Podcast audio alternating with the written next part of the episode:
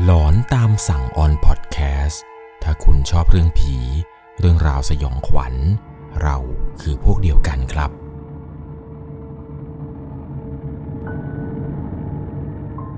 สวัสดีครับทุกคนครับ ขอต้อนรับเข้าสู่ช่วงกดหลอน อยู่กับผมครับ 1 1 LC หลังจากที่ทุกคนเนี่ยได้รับฟังเรื่องราวเกี่ยวกับกฎในการฟังหลอนตามสั่งไปแล้วใช่ไหมครับ ซึ่งก็มีผู้ฟังทางบ้านหลายท่านครับคอมเมนต์ว่าอยากจะฟังเรื่องราวเกี่ยวกับกฎในการอัดคลิปเล่าเรื่องผี หรือกฎในการเป็นยูทูบเบอร์เล่าเรื่องผีนี่แหละครับ ว่าแต่ละคลิปแต่ละเรื่องราว จะต้องเจออะไรมาบ้าง ซึ่งเรื่องราวในวันนี้ที่ผมจะเล่าให้กับทุกคนได้รับฟังนี้นะครับ เป็นเรื่องราวของกฎในการเป็นยูทูบเบอร์เล่าเรื่องผี เรื่องราวเรื่องนี้ครับ ผมต้องขอบอกก่อนนะครับว่า ที่ทุกคนจะได้รับชมแล้วก็รับฟังกันใน EP นี้ เป็นการเล่าเรื่องในรูปแบบ Rule of Horror หรือกฎสยองขวัญนนั่นเอง เอาละครับเพื่อไม่ให้เสียเวลา เรื่องที่ผมจะเล่าให้ฟังนี้ มันเป็นอีกหนึ่งเรื่องราวครับ ที่มีผู้ฟังทางบ้านเนี่ยได้ทักเข้ามาขอคำปรึกษา เกี่ยวกับการเป็นยูทูบเบอร์สายเล่าเรื่องผี ผมเนี่ยก็ได้มีการแนะนำไปครับว่าจะต้องทำอย่างไร ขั้นตอนต่างๆ 1 2 3 4 แต่หลังจากที่ผมแนะนำน้องคนนี้ไปแล้ว กลับกลายเป็นว่า ผมไม่ได้เห็นน้องเขาอีกเลย เรื่องราวต่อไปนี้นะครับ ก่อนจะเข้าไปรับชมรับฟังเนี่ยจะต้องใช้วิจารณญาณในการรับชมรับฟังกันให้ดีๆ เรื่องในวันนี้ครับเป็นอีกหนึ่งเรื่องราวของชายหนุ่มคนหนึ่งที่เขาเองเนี่ยชื่นชอบเรื่องผี และเรื่องเล่าประเภทสยองขวัญ โดยเขาเองเนี่ยชอบเป็นชีวิตจิตใจ หากตอนไหนที่มีเวลาว่าง เขาก็จะหาเรื่องผีเนี่ยฟังเปิดเรื่องผีอ่านอินเทอร์เน็ตบ้าง ไม่ใช่แค่ชอบฟังหรือชอบอ่าน ตัวของเขาเองเนี่ยมักจะชอบนำเรื่องผีที่ได้ฟังจากช่องต่างๆนำมาปรับการเล่าให้เพื่อนๆในกลุ่มเนี่ยได้รับฟังกัน โดยที่กลุ่มเพื่อนของเขาเอง ก็จะชื่นชอบการเล่าของเขามาก เพราะตัวของเขานั้นมีน้ำเสียงที่ดึงดูดน่าฟัง จนทำให้เพื่อนๆในห้องหลาย ๆ คนเนี่ยที่ชื่นชอบในสิ่งเดียวกัน ต่างก็มารุมล้อมที่ตัวเขา ในช่วงเวลาพักกลางวันของแต่ละวัน วันหนึ่งในช่วงพักกลางวัน ในขณะที่เขากำลังนั่งเล่าเรื่องสยองขวัญที่ได้ฟังมาจากช่องหนึ่ง LC เรื่องราวเกี่ยวกับบทละครวิปลาสกำลังเล่าเรื่องราวเรื่องนี้ให้กับเพื่อนๆฟัง ด้วยความที่น่ากลัวในตัวเรื่องอยู่แล้ว บวกกับวิธีการเล่าเรื่องของเขาเอง ก็ทำเอาเพื่อนๆเนี่ยต่างขนลุกไปตามๆกัน จนเพื่อนคนหนึ่งเนี่ยพูดขึ้นมาว่า เฮ้ย กูว่ามึงน่าจะลองทำชแนลเล่าเรื่องผีใน YouTube บ้างนะ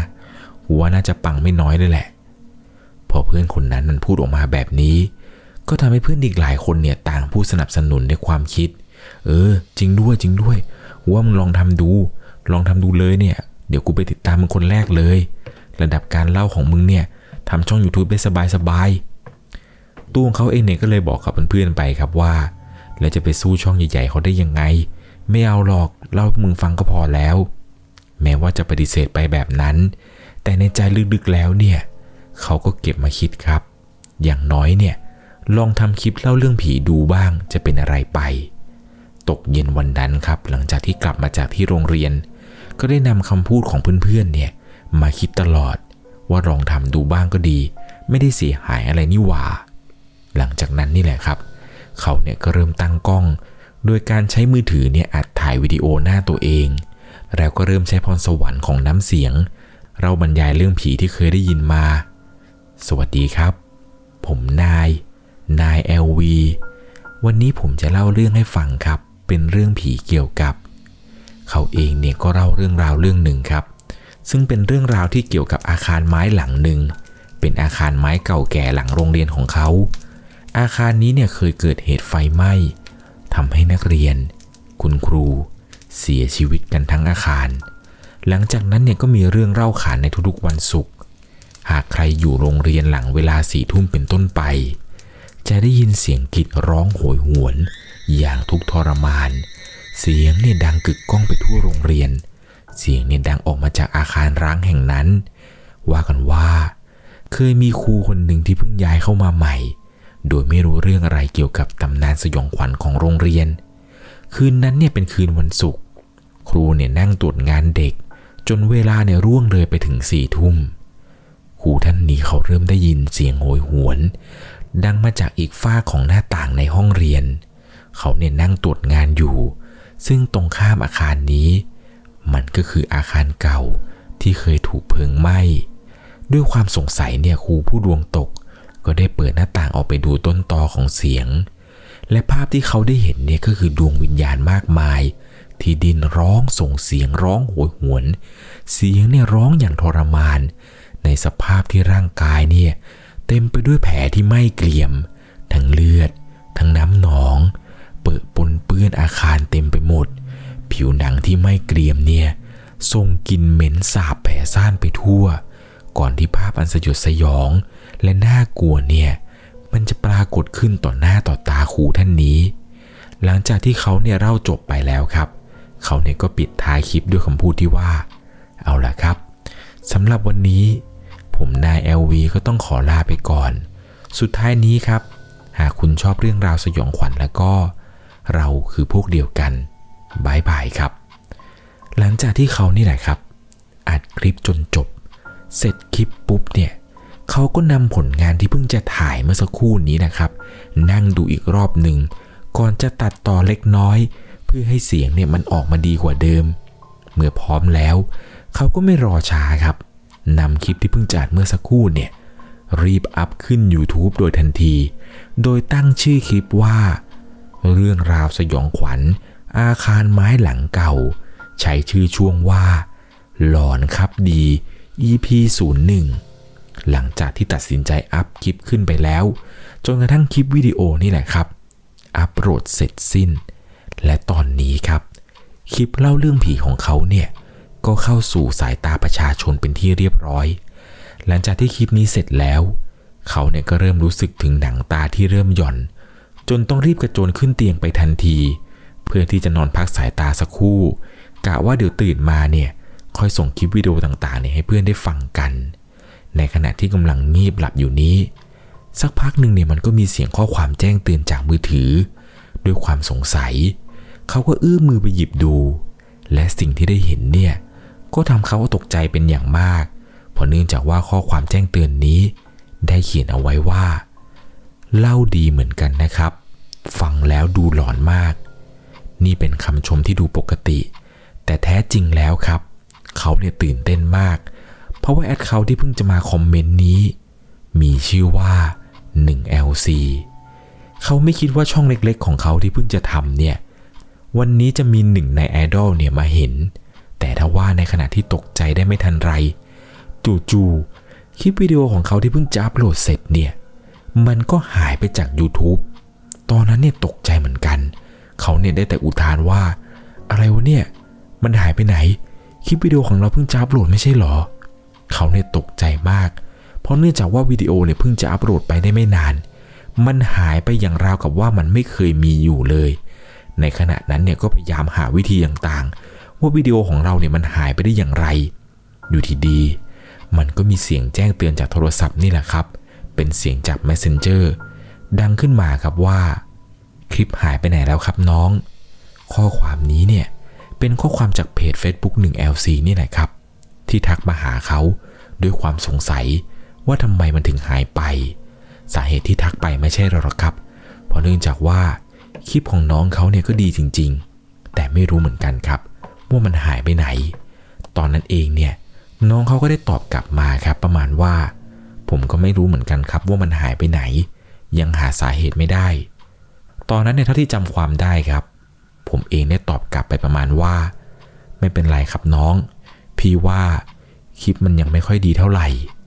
การทำคลิปเล่าเรื่องผีเนี่ยจะมีดีแค่เสียงอย่างเดียวไม่ได้นะครับ มันต้องมีเสียงเอฟเฟกต์ภาพประกอบ และซาวต่างๆ เพื่อเพิ่มความหลอนให้มันทั่วถึง ผมเนี่ยก็ได้พิมพ์แนะนำน้องไปประมาณนี้ น้องเนี่ยก็ได้ตอบกลับมาประมาณว่า งั้นพี่หนึ่งเนี่ยพอจะมีคำแนะนำไหมครับ เนื่องจากว่าผมเนี่ยเป็นแฟนตัวยงของช่องพี่เลย น้องคนนี้เนี่ยเขาตัดสินใจพิมพ์มาแบบนี้ เพื่อที่จะขอคำแนะนำนี่แหละครับ ผมก็เข้าใจว่าน้องเนี่ยอยากจะทำคลิปเล่าเรื่องผี ผมเองก็ได้ตอบไปครับว่า มีสิ พี่เนี่ยมีวิธีสามารถทำให้ช่องน้องเนี่ยโด่งดังข้ามวันได้เลย ถ้าน้องทำสำเร็จนะ เรียกมันว่าคล็ดลับก็ยังได้ แต่น้องอยากจะรู้จริงๆหรอ เด็กคนนั้นนะครับ ก็รีบตอบกลับมาอย่างไวว่า อยากครับ บอกผมหน่อยครับ เหมือนกับว่าน้องคนนี้เนี่ย จะพิมพ์ตอบกลับมาอย่างรวดเร็วและไม่ได้คิดหรือว่าไต่ตองอะไรเลย ผมก็เลยรีบตอบน้องคนนี้เข้าไปครับว่า ถ้าน้องตัดสินใจอย่างนั้นแล้วก็ ได้เลย ก่อนอื่น พี่ขอชี้แจงก่อนว่า วิธีที่พี่จะบอกเนี่ย จะต้องทำเป็นขั้นตอน ซึ่งจะขอแยกออกเป็น 4 ขั้นตอน ประกอบไปด้วย ขั้นตอนการอัดเสียง ขั้นตอนการตรวจเช็ค ขั้นตอนการตัดต่อ และขั้นตอนการเผยแพร่ ซึ่งแต่ละขั้นตอนเนี่ยก็จะมีการแตกแยกเป็นขั้นตอนยิบย่อย ซึ่งผมเองเนี่ยจะขอแทนว่ากดแล้วกันนะครับ โดยที่จะบอกไปทีละขั้นตอน หากน้องทำขั้นตอนเสร็จแล้ว ก็สามารถทักมาหาพี่ แล้วเดี๋ยวพี่จะส่งขั้นตอนต่อๆไป ให้จนครบทั้งหมด 4 ขั้นตอน และเมื่อทำครบ โดยที่ไม่มีอะไรผิดพลาด พี่รับรองได้เลยว่า ไม่ว่าหลังจากน้องทำตามเคล็ดลับนี้สำเร็จ หรือไม่ก็ตาม น้องจะเป็นที่รู้จักอย่างแน่นอน เพียงแต่ว่า หากเริ่มแล้ว ห้ามหยุด ถอยไม่ได้นะครับ น้องเนี่ยรีบพิมพ์ตอบกลับมาอย่างไวครับว่า เข้าใจแล้วครับพี่เป็นอีกครั้งครับที่เด็กคนนี้เนี่ยตอบกลับมาโดยที่ไม่ลังเลอะไรเลย ในหัวตอนนั้นเนี่ยน้องคนนี้คงจะตื่นเต้นเป็นอย่างมาก ที่จะได้รู้เคล็ดลับจากไอดอลของเขา โดยที่เขาเนี่ยไม่รู้มาก่อนเลยครับ ว่ามันจะมีผลอะไรเนี่ยตามขึ้นมา ตอนนั้นเองเนี่ยผมก็พยายามคิดอยู่เหมือนกันนะครับ ว่าจะบอกดีหรือไม่บอกดี แต่สุดท้ายครับ ตัดสินใจ หวังว่าอยากจะช่วยน้องคนนี้จริง ๆ ผมได้พิมพ์ตอบกับน้องคนนี้ไปครับว่า ดีครับ งั้นมาเริ่มกันเลย กฎข้อที่ 1 ขั้นตอนที่ 1 การอัดเสียงกฎข้อแรก ให้น้องเนี่ยนำอุปกรณ์ในการบันทึกวิดีโอของน้อง มาตั้งเตรียมพร้อมเอาไว้ เพื่อที่จะถ่ายทำคลิปวิดีโอ ซึ่งแน่นอนว่าน้องเนี่ยรู้อยู่แล้วว่าต้องถ่ายยังไง ก็ทำคลิปแบบที่น้องเนี่ยเคยทำหรือแบบที่พี่เนี่ยทำทุกคลิปนั่นเองกฎข้อที่ 2 ให้น้องหาเรื่องผีที่ต้องการจะเล่ามาหนึ่งเรื่อง โดยให้เป็นเรื่องที่ไม่สั้นและไม่ยาว เพื่อไม่ให้คลิปวิดีโอเนี่ยจบเร็ว หรือยืดเยื้อมากไป หากคลิปวิดีโอแรกยาวเกินไป หรือสั้นเกิน ก็จะดึงดูดคนดูไว้ไม่ได้ ซึ่งพี่ก็ขอแนะนำเรื่องที่น้องเนี่ยเคยเล่า เกี่ยวกับอาคารร้างที่ถูกไฟไหม้นั่นแหละ กฎข้อที่ 3 หากพร้อมแล้ว ก็เริ่มถ่ายคลิปวิดีโอได้เลย ใช้ความสามารถในการเล่าเรื่องของน้อง ทำออกมาให้ดีที่สุด สยองที่สุด น่ากลัวที่สุด ซึ่งแน่นอนว่าทำได้อยู่แล้วเพราะน้องเนี่ยมีความสามารถอยู่ในตัว กฎข้อที่ 4 ขณะที่กำลังถ่ายวิดีโอเล่าเรื่องอยู่นั้น พยายามดูความยาวของไฟล์วิดีโอไว้ด้วย ซึ่งความยาวต้องมากกว่า 15 นาที และไม่เกิน 40 นาทีเท่านั้น ห้ามขาดหรือเกินกว่านี้เด็ดขาด นี่คือกฎที่น้องเนี่ยต้องทำในขั้นตอนแรกนะครับ หลังจากขั้นตอนนี้ถ่ายเสร็จแล้ว ให้ทักมาหาพี่อีกที แล้วเดี๋ยวพี่จะส่งขั้นตอนต่อไปให้ หลังจากนี้ขอให้น้องโชคดีนะครับ ผมเนี่ยก็พิมพ์บอกน้องก็ไปประมาณนี้ น้องก็ตอบกลับมาว่าครับ ขอบคุณครับพี่หนึ่ง หลังจากที่น้องคนนี้ครับ ได้อ่านข้อความในช่วงกดพาร์ทแรกไปแล้ว น้องเนี่ยเหมือนกับว่าจะรีบไปเอาโทรศัพท์นี่แหละครับ ไปตั้งโต๊ะทันที ก่อนจะหันไปจัดฉากด้านหลัง และเริ่มยื่นมือเข้าไปกดจิ้มปุ่มแดงตรงกลางจอมือถือ หลังจากนั้นเนี่ย น้องคนนี้ก็เริ่มอัดคลิปครับ สวัสดีครับ ผมนาย นาย LV วันนี้ผมจะมาเล่าเรื่องเกี่ยวกับอาคารหลังเก่า เด็กคนนี้เนี่ยเขาก็เล่าไปแบบเดิมนั่นแหละครับ ในแบบที่เขาเนี่ยเคยเล่ามาแล้วในคลิปก่อน และเขาก็เริ่มเล่าเรื่องอาคารหลังเก่านี่แหละครับ จนกระทั่งเขาเนี่ยเล่าจบ และได้คลิปคลิปหนึ่งครับ เป็นคลิปที่ดีที่สุด เพราะเนื่องจากว่าเขาเนี่ยเล่าเรื่องผีจบได้ภายในเทคเดียว หลังจากที่เขาเนี่ยครับอัดคลิปเสร็จแล้ว ก็รีบทักมาหาผมอย่างโดยเร็วเลยแหละครับ รีบทักมาประมาณว่า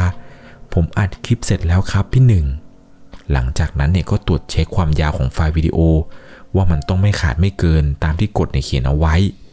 คลิปวิดีโอยาวไม่เกิน 40 นาที และไม่ต่ำกว่า 15 นาทีใช่ไหมครับ ผมเนี่ยถามน้องเข้าไปแบบนี้ น้องเนี่ยรีบตอบกลับมาครับว่าความยาว 17 นาทีครับ ผมเองในตอนนั้นเนี่ยก็ได้ตรวจเช็ควิดีโอ และคลิปวิดีโอที่น้องส่งมานี่แหละครับ มันก็ความยาว 17 นาทีจริง ๆ หลังจากนั้นเนี่ยผมจึงเริ่มบอกน้องครับว่างั้นเราไปสู่กฎช่วงที่ 2 กันต่อดีกว่า กฎช่วงที่ 2 นี้ มันคือขั้นตอนการตรวจเช็ค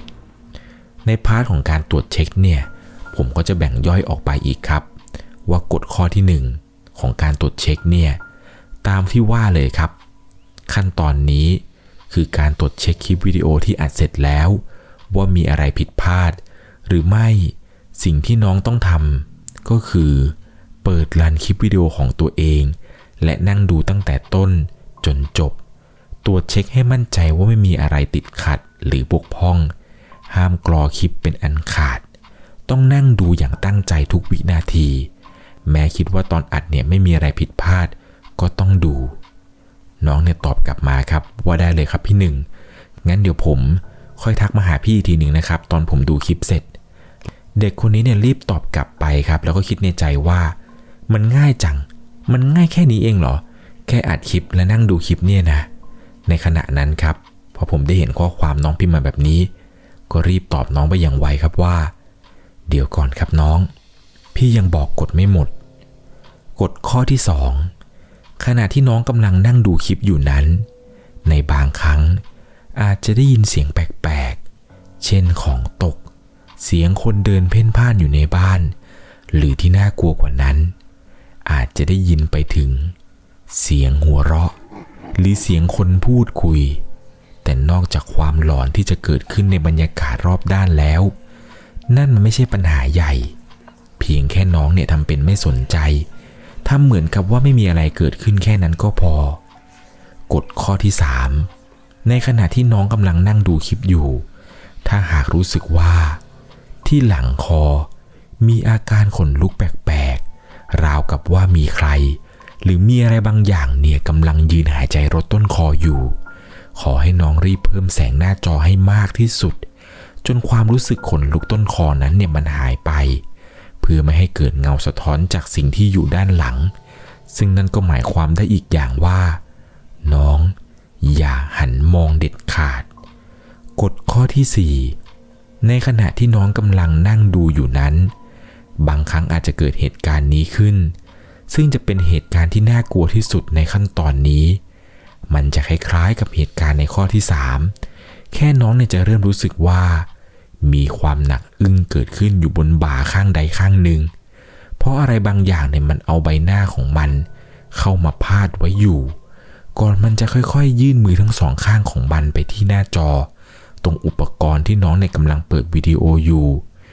ขอให้น้องเนี่ยตั้งสติไว้ดีๆ เพราะก่อนที่มันจะสัมผัสอุปกรณ์นั้น จงรีบกดหยุดคลิปไว้ และรวบรวมความกล้า ใช้มือของน้องเนี่ยจับไปที่ข้อมือของมัน อย่าให้มันแตะถึงจอโดยเด็ดขาด จากนั้นให้พูดออกไปว่า อย่ามายุ่งกับงานของผม แล้วมือนั้นเนี่ยมันจะค่อยๆ ถอยออกไปเอง เพราะหลังจากที่เด็กคนนี้ได้อ่านข้อความกดต่างๆ ที่เพิ่มขึ้นเรื่อยๆ เนี่ย เหมือนกับว่าน้องจะพิมพ์ข้อความตอบกลับมาครับว่า อันนี้มันรูออฟโฮเลอร์ตอนใหม่แล้วครับพี่ล้อเล่นใช่ไหมครับเนี่ย ฮ่าฮ่าฮ่าฮ่าตอนนั้นเนี่ยผมค่อนข้างที่จะซีเรียสนิดหนึ่งครับ รีบตอบน้องกลับไปครับว่า นั่นน่ะสิครับ พี่อยากจะล้อเล่นเยอะไปหน่อย ถ้างั้นแล้วก็ตรวจเช็คเสร็จหรือยังครับ ถ้าตรวจเช็คเสร็จแล้ว บอกพี่นะครับ น้องเนี่ยรีบตอบกลับมาครับว่าได้เลยครับพี่หนึ่งเพราะหลังจากที่น้องคนนี้ครับ ตอบผมเสร็จเนี่ยเขาก็ไปเอาคลิปวิดีโอเนี่ยมานั่งดูทันทีอย่างตั้งใจ เขาก็นั่งดูไปเรื่อยๆนี่แหละครับ จนเข้าสู่ช่วง 5 นาทีของคลิปแล้ว โดยที่ไม่มีอะไรเนี่ยเกิดขึ้น และไม่มีข้อผิดพลาดในวิดีโอเลย แต่หากกฎอื่นๆเนี่ยมันเป็นแค่เรื่องล้อเล่น มันก็คงไม่จำเป็นที่ผมเนี่ยจะต้องบอก ในขณะที่น้องเนี่ยกำลังนั่งดูนี้อยู่ครับ จู่ๆมันก็มีเหมือนกับเสียงอะไรบางอย่าง ตกไปที่พื้น จนเขาเนี่ยสะดุ้งตัวโยก ในใจเนี่ยเริ่มคิดว่า เราอยู่ห้องคนเดียว จะมีใครทำของตกกัน ด้วยความสงสัยนี่แหละครับ ขณะที่กำลังจะหันไปอยู่นั้น สมองได้สั่งการให้หยุด ร่างกายเนี่ยมันแข็งทื่อไปหมด เขาเนี่ยเริ่มขนลุกสู้ไปทั้งต้นคอ ไม่สิ ตอนนี้นี่มันลามไปทั้งตัวแล้ว เพราะตอนนี้มันเหมือนกับว่ามีใคร หรือมีอะไรบางอย่างกำลังยืนหายใจรดต้นคอของเขาอยู่ มือไม้เนี่ยสั่นไปหมดด้วยความกลัว นสมองในสั่งการไม่ทันว่าจะต้องทำอะไรก่อนดี ในระหว่างที่กำลังกลัวอยู่นี้ มันก็มีเสียง messenger นี่แหละครับ ดังขึ้นมา ยังคิดอยู่ใช่ไหม ว่าเป็นเรื่องล้อเล่นอยู่หรือเปล่าครับน้อง มันคือข้อความจากผมเองนี่แหละครับ ที่ทักไปหาน้อง เพราะว่าจู่ๆเนี่ยน้องเนี่ยหายไปนาน เหมือนกับว่าเด็กคนนี้ครับ จะหลุดออกจากผวัง เขาเนี่ยไม่รอช้าครับ รีบเอื้อมมือไปแตะจอมือถือ แล้วรีบปรับแสงขึ้นจนสุด ด้วยหัวใจที่เต้นระรัว รุนแรงราวกับถูกจับโยนขึ้นไปเล่นเครื่องเล่นไวกิ้งในสวนสนุก ความรู้สึกขนลุกเนี่ยค่อยๆ เบาลง ราวกับว่ามันค่อยๆ ถอยห่างไปแล้ว เขานั้นถอนหายใจออกมาด้วยความโล่ง แล้วกำลังจะเอานิ้วเนี่ยไปแตะที่ข้อความที่ผมนั้นทักเข้าไป แต่ระหว่างที่น้องเนี่ยกำลังจะกดข้อความ ผมเองเนี่ยก็รีบทักไปบอกน้องก่อนครับว่า อย่าเพิ่งเข้ามาอ่านข้อความของพี่ ให้ตรวจเช็คให้เสร็จก่อน เพราะไม่อย่างนั้นอาจจะฮ่าฮ่าฮ่าทำให้เขาเองเนี่ยแหละครับ ต้องรีบปัดแชทของผมทิ้งไปก่อน ตอนนี้เนี่ยเขาไม่มีสมาธิจดจ่อกับคลิปอีกต่อไปแล้ว ในหัวเนี่ยมีแต่ความระแวงรอบด้านเต็มไปหมด เพราะว่าจู่ๆมันเริ่มมีเสียงแปลกๆ เสียงเนี่ยเหมือนกับทั้งฝีเท้าปริศนากำลังเดินย่ำไปย่ำมา แม้กระทั่งเสียงหัวเราะ ที่ได้ยินแววเข้ามาในหูเป็นช่วงๆทำเอาเขาเองเนี่ยไม่กล้าแม้แต่จะขยับตัวแม้แต่น้อย จนขณะนี้ เขาได้นั่งดูคลิปของตัวเองเข้าสู่นาทีที่ 15 แล้ว เหลืออีกเพียงแค่ 2 นาทีเท่านั้น ก็จะจบขั้นตอนการตรวจคลิปนี้ ขณะที่กำลังรู้สึกโล่งใจอยู่นั้น บางอย่างก็ทำให้เขาเนี่ยได้รู้สึกว่า เขานั้นกำลังหลอกตัวเองอยู่ เขาเนี่ยขนลุกว่าไปทั้งตัวอีกครั้ง ราะสิ่งที่เขาภาวนาไม่ให้เกิด มันกำลังจะมา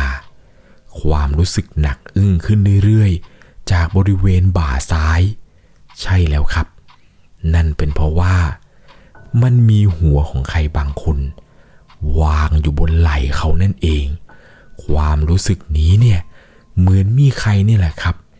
เอาคางเนี่ยมาพาดลงบ่าของเขา เขาเนี่ยสัมผัสได้เลยถึงความเละของเนื้อที่คาง ราวกับเยลลี่ที่เน่าเหลว พร้อมกับกลิ่นที่เหม็นเน่า ราวกับน้ำนมที่เน่าบูด ทั้งเลือดและน้ำหนองที่ไหลหยดส่งกลิ่นเหม็นสาบตีเข้าจมูกอย่างรุนแรง จนเขาเนี่ยไม่อาจจะจินตนาการถึงความเน่าและความสดสยองของใบหน้ามันได้เลย เพียงไม่นาน เขาก็ได้เห็นว่ามันมีมืออันเหี่ยวย่นที่เต็มไปด้วยแผลน้ำหนอง มือนี้เนี่ยมันค่อยๆ ยื่นมาจากด้านหลังของเขา แล้วมันก็ตรงไปที่หน้าจอมือถือกำลังจะกดที่หน้าจอของเขา ตอนนี้เนี่ยตัวของเขาแทบจะสติหลุดออกไป แต่ก็พยายามรวบรวมความกล้า ค่อยๆ เอามือของตัวเอง จับไปที่มือของมัน เพื่อที่ป้องกันไม่ให้มือนี้เนี่ยมันแตะหน้าจอถึง ตอนนี้เนี่ยคงไม่มีใครอยากจะจินตนาการถึงการจับแขนของศพที่เน่าเฟะ และเต็มไปด้วยน้ำหนองใช่ไหมล่ะครับ เขาเองเนี่ยกั้นใจจับไปที่มืออันเน่านั้น แล้วก็พูดขึ้นมาด้วยน้ำเสียงสั่นๆว่า อย่า อย่ามายุ่งกับกับงานของผม ทันทีที่เขาพูดประโยคนั้นออกไป มืออันเน่านี้ มันก็ค่อยๆชักกลับ มันค่อยๆถอยกลับไป พร้อมกับบ่าซ้ายของเขาเนี่ยเริ่มรู้สึกค่อยๆเบาลง กลินเหม็นเน่าเนี่ยมันก็เริ่มจางหายไปอย่างช้าๆ พร้อมกับคลิปวิดีโอของเขานั้น จบลงพอดี เขาเนี่ยเด้งตัวขึ้นมาทันทีครับ หลังจากจบเหตุการณ์ แล้วก็ตรวจสอบร่างกายของตัวเองอย่างลูกเลี้ยลูกลน ก็พบว่าไม่มีอะไรติดอยู่ที่ตัวเขาเลย ทั้งเลือด ทั้งน้ำหนองต่างๆ แล้วก็เนื้อที่มันเปื่อยยุ่ยเนี่ย ตอนนี้เนี่ยทำให้เขาเนี่ยถึงกับโล่งใจมากๆ ความรู้สึกที่เขาได้สัมผัสแขนของศพเมื่อสักครู่นี้ บวกกับกลิ่นเหม็นเน่าของมัน ยังคงติดอยู่ในความทรงจำของเขาไปตลอดชีวิต สิ่งที่มันเกิดขึ้นนี้ มันคืออะไรครับพี่หนึ่ง เด็กคนนี้เนี่ยรีบทักมาหาผมอย่างไว หลังจากที่เขานั้นตั้งสติได้ ผมเองก็รีบตอบน้องเข้าไปครับว่า ก็ผียังไงล่ะ ฮ่าฮ่าฮ่าฮ่ามันคือสิ่งที่ต้องเจอครับ หากจะทำให้เคล็ดลับสำเร็จ พอน้องคนนี้ได้เห็นคำตอบเนี่ยก็รู้สึกได้เลยว่า ขั้นตอนสุดท้ายเนี่ยต้องน่ากลัวมากแน่ๆ ตอนนี้เนี่ยหัวเขาคิดอะไรไม่ออกแล้ว นอกจากคำว่า ไม่เอาแล้วครับ กลัวแล้ว ตอนนี้ครับ ตัวของเขาเองเนี่ยเริ่มรู้สึกกลัวกับการจะเป็นยูทูบเบอร์ในสายเล่าเรื่องผีแล้ว น้องเนี่ยรีบพิมพ์อย่างไวเลยครับ ว่าผมไม่เอาแล้วครับ ผมขอยกเลิกได้ไหม ตอนนั้นนั่นตอนที่ผมได้เห็นข้อความที่น้องบอกว่าจะยกเลิกครับ ผมได้รีบบอกน้องไปเลยครับว่า หากคิดจะยกเลิก ลองเลื่อนกลับไปอ่านแชทบนๆนะครับ พี่เคยบอกแล้วว่า ถอยไม่ได้ เลิกไม่ได้ แต่ไม่ต้องห่วงนะครับ ก่อนที่เราจะไปถึงขั้นตอนที่ 3 พี่ขอส่งสิ่งนี้ให้ก่อน สิ่งต่อไปนี้ครับที่ผมจะส่งให้กับน้องคนนี้เนี่ย มันเป็นข้อความเสียง ผมเนี่ยได้ส่งแชทแบบเป็นข้อความเสียงเข้าไปครับ บอกกับน้องคนนี้ว่า สิ่งที่พี่จะส่งให้ อย่าเพิ่งรีบกดมันนะ เพราะว่านี่คือคลิปวิดีโอสำหรับขอความช่วยเหลือได้หนึ่งครั้ง ซึ่งนั่นหมายความว่าในขั้นตอนต่างๆ ต่อจากนี้ หากน้องเกิดทำอะไรผิดพลาดขึ้นมา ให้รีบกดไปที่ลิงก์นี้ทันที มันจะพาน้องเข้าไปสู่คลิปวิดีโอตัวหนึ่ง ซึ่งคลิปคลิปนี้มันจะช่วยให้น้องนั้นรอดพ้นจากอันตรายได้หนึ่งครั้ง เพราะเนื่องจากว่าเสียงของคลิปวิดีโอนี้ จะช่วยให้เรานั้นรอดพ้นจากอันตราย แต่ถ้าว่ามันใช้ได้แค่ครั้งเดียวเท่านั้นนะครับ ดังนั้นก่อนจะใช้ต้องไตร่ตรองให้ดี หลังจากที่ผมส่งข้อความเสียงนี้จบไปครับ ผมก็รีบกรอบลิงก์ลิงก์หนึ่งวางบนข้อความส่งไปให้น้องโดยทันที น้องเนี่ยน่าจะเข้าใจแล้วครับ กับสิ่งที่ผมบอกไปว่าอย่ากกดลิงก์นี้ถ้าไม่จำเป็น หลังจากนั้นเนี่ยผมก็เริ่มพิมพ์ข้อความต่อไปครับ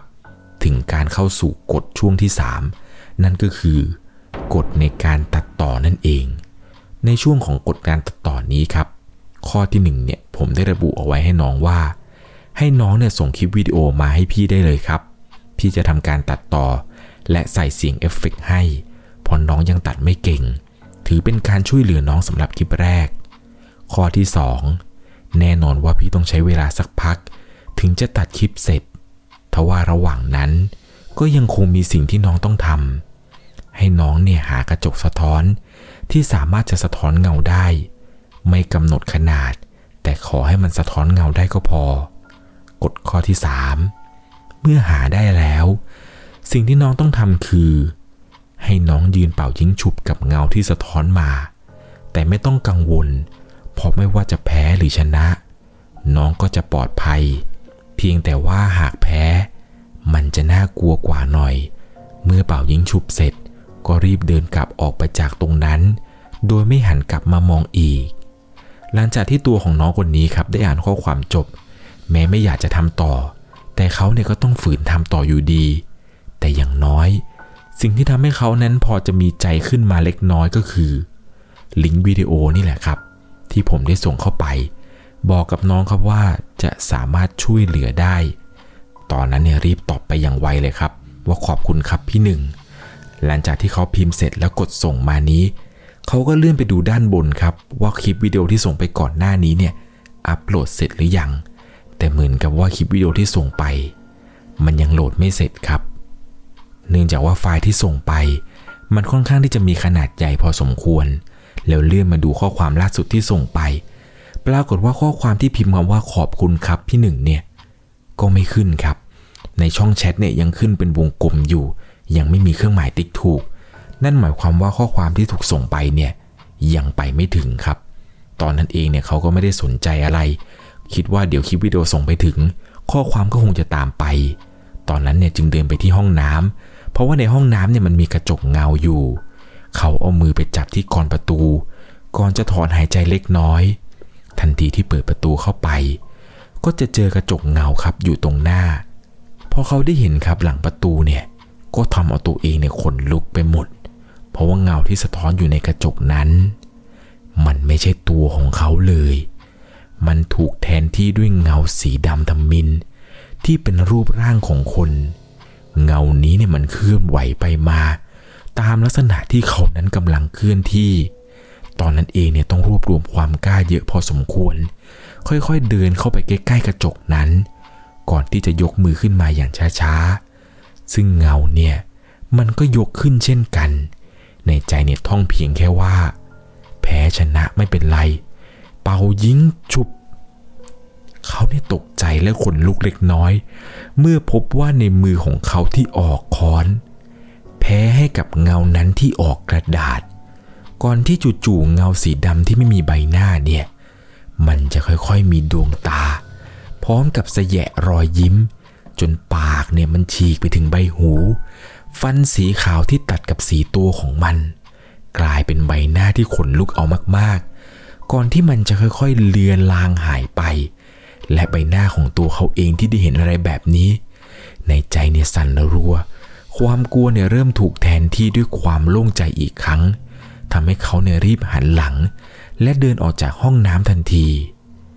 จู่ๆมันก็มีเสียงแชทเตือนแจ้งขึ้นมา ติ้ง เหมือนกับคลิปวิดีโอต้นฉบับที่เขาส่งไปนี้ ได้ถูกส่งสำเร็จ แล้วคลิปวิดีโอนี้ผ่านการตัดต่อแล้ว ได้ถูกส่งกลับมา เพราะว่าเขาได้ยินเสียง Messenger แต่ถ้าว่าพอเปิดมือถือขึ้นมา กลับกลายเป็นข้อความครับ ที่ผมเนี่ยพิมพ์ให้ ไม่ใช่คลิปวิดีโอที่เขานั้นตั้งเป้าหมายเอาไว้ ตอนนั้นเนี่ยผมได้พิมพ์ไปบอกน้องคนนี้อีกครั้งหนึ่งครับว่า เกือบลืมไปเลยคำเตือน ในกฎข้อที่ 3 หากว่าเปิดประตูเข้าไปแล้ว พบว่ามันไม่ใช่เงาของน้อง แต่กลับเป็นตัวอะไรไม่รู้ สีดำๆอย่าเล่นเป่ายิงฉุบกับมันเด็ดขาด ให้เดินถอยออกมาจากตรงนั้น แล้วให้ไปหากระจกเงาอันอื่นแทน พราะกับเจ้าตัวนี้แล้ว ถ้าน้องแพ้มันละก็ การฆ่าตัวตายอาจจะดีสักกว่า ตอนนั้นเองเนี่ยตัวของเขาครับ สับสนไปหมด นี่มันอะไรกันทำไมพี่หนึ่งไม่ส่งข้อความมาให้เร็วกว่านี้ หลังจากที่ได้อ่านข้อความนี้จบครับ ถึงกับยืนนิ่ง แทบทำอะไรไม่ถูกเลย ไม่ทันได้ตั้งตัวเนี่ยขนก็เริ่มลุกไปทั้งตัวอีกครั้ง เพราะว่าตอนนี้ เหมือนกับว่าเขาเองไม่สามารถที่จะขยับตัวได้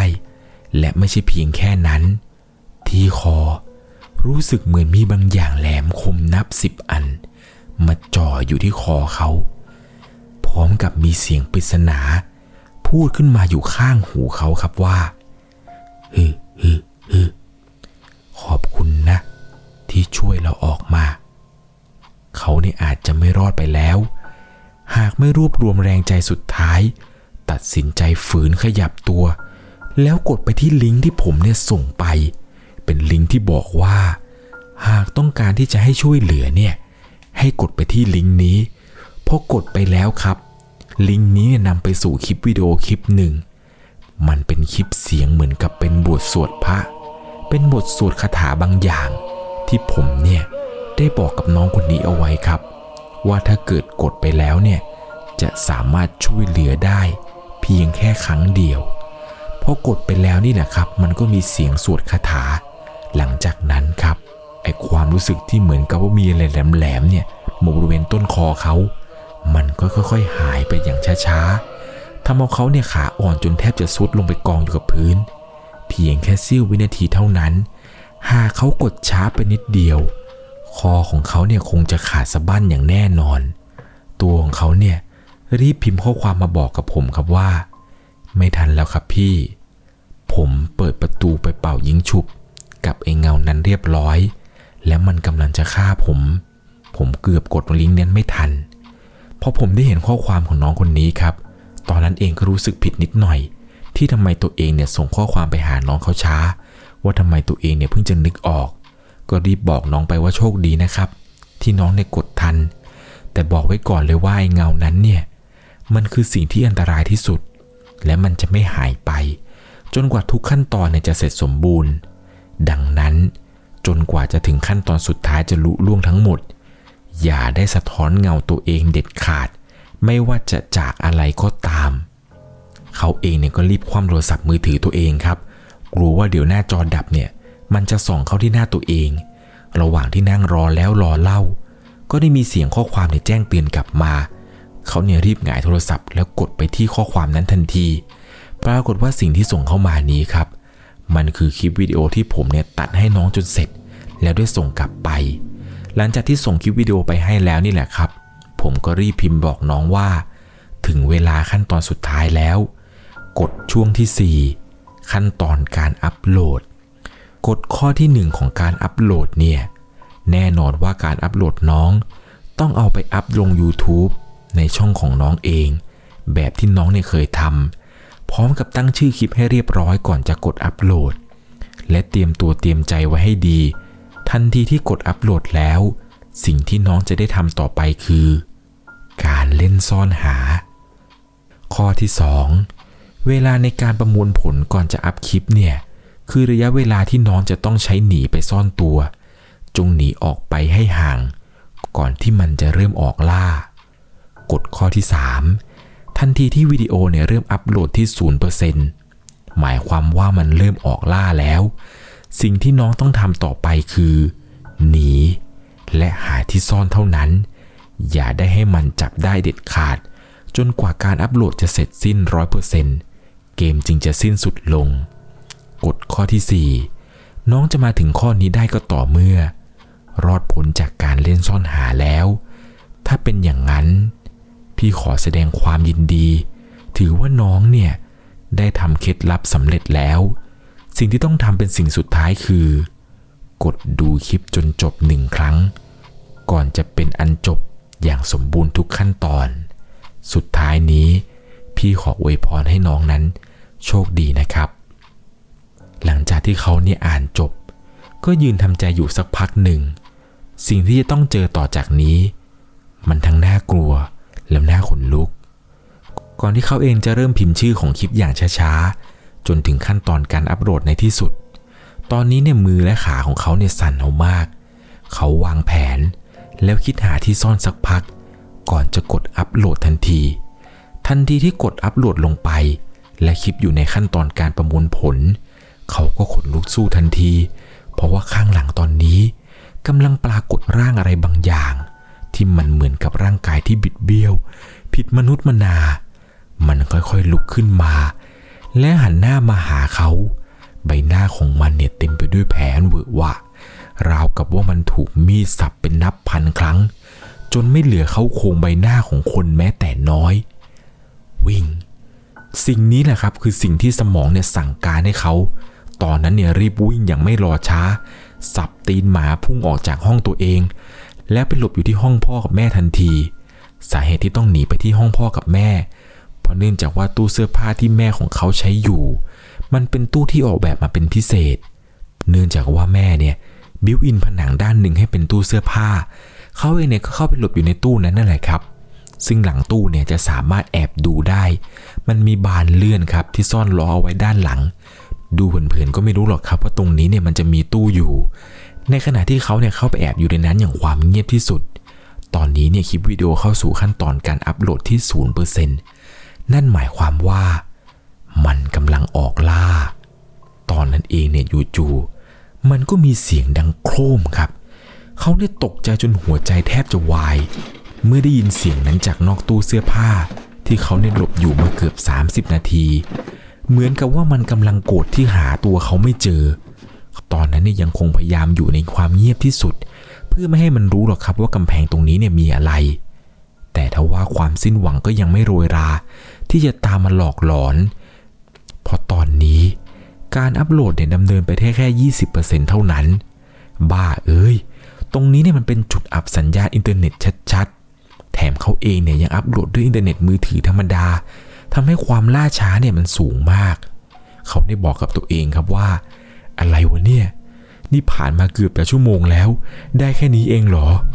เพราะเปอร์เซ็นต์การอัปโหลดเนี่ยมันช้าลงเรื่อยๆเรื่อยๆทำให้เขาเนี่ยเริ่มเป็นกังวล แถมใกล้จะสติแตกเต็มที่ กับการหลบอยู่ในช่องสี่เหลี่ยมเล็ก ๆ แคบๆ ที่ไม่รู้ว่าจะถูกมันเจอตัวก่อน หรือจะอัปโหลดเสร็จก่อนกันแน่ เขาเนี่ยคิดว่าจุดที่จะสามารถอัปโหลดได้ไวกว่าเดิม คือต้องออกไปจากตรงนี้ครับ แล้วไปอยู่ที่ห้องครัว ตรงนั้นเนี่ยน่าจะเป็นจุดที่เทอร์เน็ตเนี่ยแรงที่สุดของบ้านแล้ว อย่างน้อยๆ มันก็น่าจะดีกว่าที่อยู่ตรงนี้ แก่การจะไปที่ครัวเนี่ยมันจะต้องแลกมากับความเสี่ยงที่จะถูกเจอตัว เขาเนี่ยค่อยๆ เลื่อนประตูตู้ออกช้าๆ และเบาที่สุดด้วยความระมัดระวัง ก่อนจะหันซ้ายหันขวา เช็คความปลอดภัย และภาพที่ได้เห็นคือ ความว่างเปล่า เขาเนี่ยไม่เห็นในตัวนั้นแล้ว จึงไม่รอช้า รีบเดินออกไป และตรงไปที่ประตูห้องนอนพ่อแม่ เขาเนี่ยบิดกรออกช้าๆ แล้วเดินออกไปอย่างระมัดระวัง โชคดีที่เป็นบ้านชั้นเดียว เขาจึงไม่จำเป็นต้องลงบันได เขาเนี่ยแทบจะหยุดหายใจทันที เมื่อมาถึงยังห้องครัวได้สำเร็จ ไม่รอช้าครับ ปรากฏว่าพอมาถึงที่ห้องครัว อินเทอร์เน็ตของเขาเนี่ยพุ่งขึ้นไวมาก เปอร์เซ็นต์การอัปโหลดเนี่ยขึ้นไวจากเดิมที่อยู่ในตู้เสื้อผ้าอย่างมาก เพียงไม่กี่นาทีครับ ตอนนี้เนี่ยก็อัปโหลดไปสู่ 70%แล้ว ขณะที่กำลังโล่งใจอยู่นี้ อยู่ดีๆ ตัวเขาเนี่ยก็ขนลุกสู้ขึ้นมา พร้อมกับแขนขาที่สั่นไปหมดอีกครั้งเพราะเนื่องจากว่าเขาได้ยินเสียงดังกรอบแกรบเป็นเสียงกระดูกที่บิดเบี้ยวค่อย ๆ ดังมาจากด้านนอก และเหมือนกับว่าเสียงนี้ มันค่อยๆเริ่มตรงมาที่ประตูห้องครัว ตรงที่เขาเนี่ยแอบอยู่ ตอนนั้นเนี่ยค่อย ๆ หันไปมองช้าๆ และภาพที่ได้เห็นคือ ใบหน้าที่เละกับร่างกายที่กระดูกเนี่ยบิดงอผิดรูป มันยืนอยู่ตรงบริเวณประตูหน้าห้องครัว แล้วมันก็กรีดเสียงดังลั่น สมองเนี่ยสั่งการให้เขากระโจนเข้าไปผลักประตูไว้ทันที เสียงเคาะประตูดังปังปังปังปังแรงของมันเนี่ยผลักประตูราวกับถูกบิ๊กไบค์ชนอย่างแรง จนแทบจะต้านไว้ไม่อยู่ เสร็จสักทีดิวะเสร็จสักทีดิวะเขาเนี่ยเริ่มบ่นกับตัวเองครับ ให้คลิปวิดีโอเนี่ยมันอัพเสร็จสักทีก่อนประตูเนี่ยเริ่มแตก เริ่มพัง จนในที่สุดครับ ไอ้ร่างนี้เนี่ย มันพังประตูได้สำเร็จครับ เขาเนี่ยรีบกระโจนออกจากประตูอย่างไว แต่ทว่า ในขณะที่ร่างนี้กำลังจะเข้ามาใกล้ตัวเขาเรื่อยๆ คลิปวิดีโอเนี่ยก็อัพเสร็จทันที ยางพอดิบพอดีเพียงแค่เสี้ยววินาทีเท่านั้น เขาเนี่ยถึงกับขนลุกทันที ไม่ไหวแล้วครับ ในหัวตอนนี้รู้สึกโล่งใจจนบอกไม่ถูก จนกระทั่งเสียง Messenger ครับ ดังขึ้นมา พร้อมกับข้อความที่เขียนเอาไว้ว่า รอดมาได้แล้วสินะครับ ยินดีด้วย ตอนนี้คลิปแรกได้ถูกเผยแพร่แล้วครับน้อง ตอนนั้นเนี่ยที่ตัวของเขาได้เห็นข้อความนี้ เขาไม่อยากจะตอบกลับเลยแหละครับ แม้แต่อ่านข้อความที่ส่งมาเนี่ยแทบจะไม่อยากจะอ่านเลย เพราะว่าไม่เชื่อกับตัวเองครับ ว่าเรื่องราวทั้งหมดที่เกิดขึ้นนี้ มันจะตรงกับสิ่งที่ผมนั้นบอกเอาไว้ไม่มีผิด หลังจากนั้นเนี่ยพอผมรู้ครับ ว่าคลิปวิดีโอของน้องเนี่ยอัปโหลดเสร็จสมบูรณ์ ผมก็รีบพิมพ์ไปบอกเพิ่มเติมครับว่า เอาละน้อง เหลือเพียงสิ่งสุดท้ายที่ต้องทำแล้วครับ หลือเพียงแค่น้องกดดูคลิป ทุกอย่างก็ถือว่าจบด้วยดี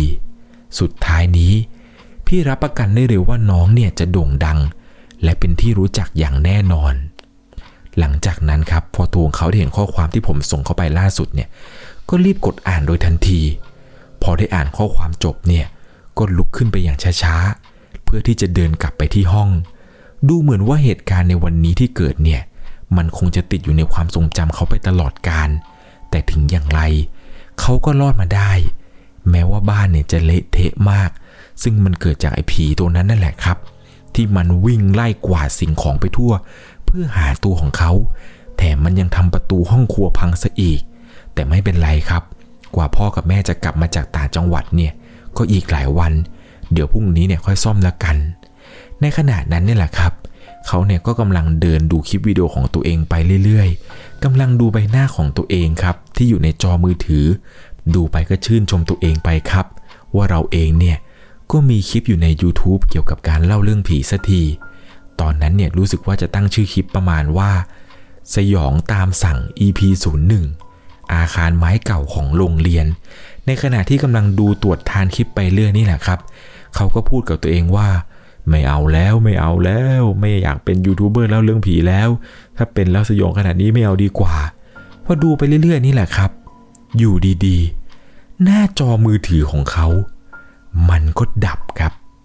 เหมือนกับว่าตอนนี้ครับ แบตโทรศัพท์ของเขาเนี่ยได้หมดลง เนื่องจากว่าเขาเนี่ยเปิดแสงหน้าจอจนสุด แล้วก็อัปโหลดวิดีโอหลายชั่วโมงเกิน จึงไม่แปลกครับที่ว่าทำไม แบตมือถือของเขาเนี่ยจะหมดไว แต่ทว่าไม่รู้เหมือนกันครับ ว่าเขาเอง ตอนนี้เนี่ยไม่รู้ว่าจำไม่ได้ หรือว่าเขาลืมกันแน่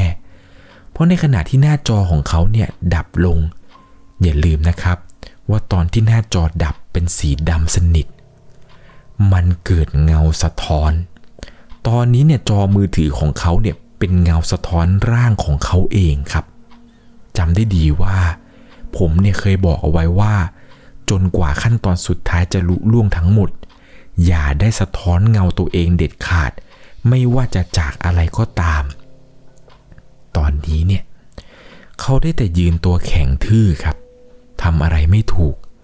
พร้อมกับน้ำตาที่เริ่มไหลริน ออกมาจากดวงตาทั้งสองข้าง ที่กำลังจ้องเงาสะท้อนผ่านจอมือถือของตัวเอง คลิปเนี่ย ยังดูไม่จบเลยแหละครับ อยู่ดีๆ แบตก็หมดแบบนี้ เขารู้ชะตากรรมของตัวเองเลยแหละครับ ในขณะที่มือของตัวเองเนี่ยแข็งทื่อ อยู่ดีๆ มันก็ปรากฏเงาครับ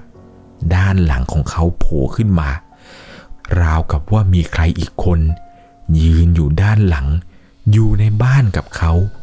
แล้วมันก็มีเสียงหัวเราะออกมาจากในลำคอเบาๆ พร้อมกับพูดประโยคว่า ขอบคุณนะ ที่พลาดอีกครั้ง เฮ้อเฮ้อเฮ้อหลังจากนั้นมา ผมก็พยายามติดต่อน้องคนนี้ไปอีกครั้งหนึ่ง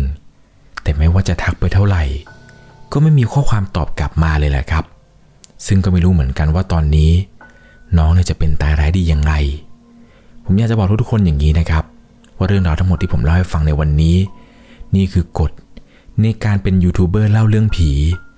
ถ้าคุณอยากจะลองเป็นยูทูบเบอร์เล่าเรื่องผีแล้วก็ คุณก็ลองทำตามกฎนี้ได้ หรือถ้าใครเนี่ยเคยลองทำคลิปเล่าเรื่องผีและอัปโหลดลงใน YouTube แล้วปรากฏว่ายอดวิวไม่ขึ้น หรือคลิปวิดีโอไม่โด่งดังนะครับ ลองทำตามวิธีที่ผมบอกในข้างต้นดูนะครับ กับกฎต่างๆ ที่จะช่วยให้คุณนั้น กลายเป็นยูทูบเบอร์เล่าเรื่องผี อันโด่งดังได้ยังไงแล้วนะครับ เรื่องราวทั้งหมดนี้ ผมต้องขอพอทุกคนก่อนนะครับ ว่าจะต้องใช้วิจารณญาณในการรับชมรับฟังกันให้ดีๆ ก่อนจากกันไปในค่ำคืนนี้ ถ้าคุณชอบเรื่องผี เรื่องราวสยองขวัญ เราคือพวกเดียวกันครับ ใครที่รับฟังมาถึงจนท้ายคลิปนี้แล้วนะครับ ผมอยากจะบอกทุกๆคนอย่างนี้ครับว่า ถ้าคุณฟังมาถึงตอนนี้ แล้วแบตโทรศัพท์ของคุณเนี่ยมันเหลือน้อย หรือมันใกล้จะหมด ให้รีบชาร์จแบตนะครับ อย่าปล่อยให้หน้าจอมือถือของตัวเองเนี่ยดับเป็นอันขาดในระหว่างการฟังเรื่องราวสยองขวัญ หรือถ้าคุณได้ยินเสียงแปลกๆอะไรต่างๆ ในการฟังคลิปหลอนตามสั่ง หรือไม่ว่าจะเป็นคลิปอะไรต่างๆ ในช่อง 1LC แล้วก็ สิ่งสำคัญครับ นั่นก็คือ อย่าให้หน้าจอมือถือ ดับแล้วสะท้อนภาพตัวเองเด็ดขาด เพราะว่าเมื่อไหร่ที่หน้าจอมือถือเนี่ยสะท้อนภาพตัวเองขึ้นมาเมื่อไหร่แล้วก็ ผมไม่อยากจะบอกเลยครับ ว่าคุณกำลังจะได้เจอกับบางสิ่งบางอย่าง ที่น่าขนลุกเป็นอย่างมาก สวัสดีครับ นอนหลับฝันดี โชคดีทุกๆคนแหละครับสามารถรับชมเรื่องราวหลอนๆเพิ่มเติม ได้ที่ YouTube c h anel 1 LC ยังมีเรื่องราวหลอนๆที่เกิดขึ้นในบ้านเรา รอให้คุณนั้นได้รับชมอยู่นะครับ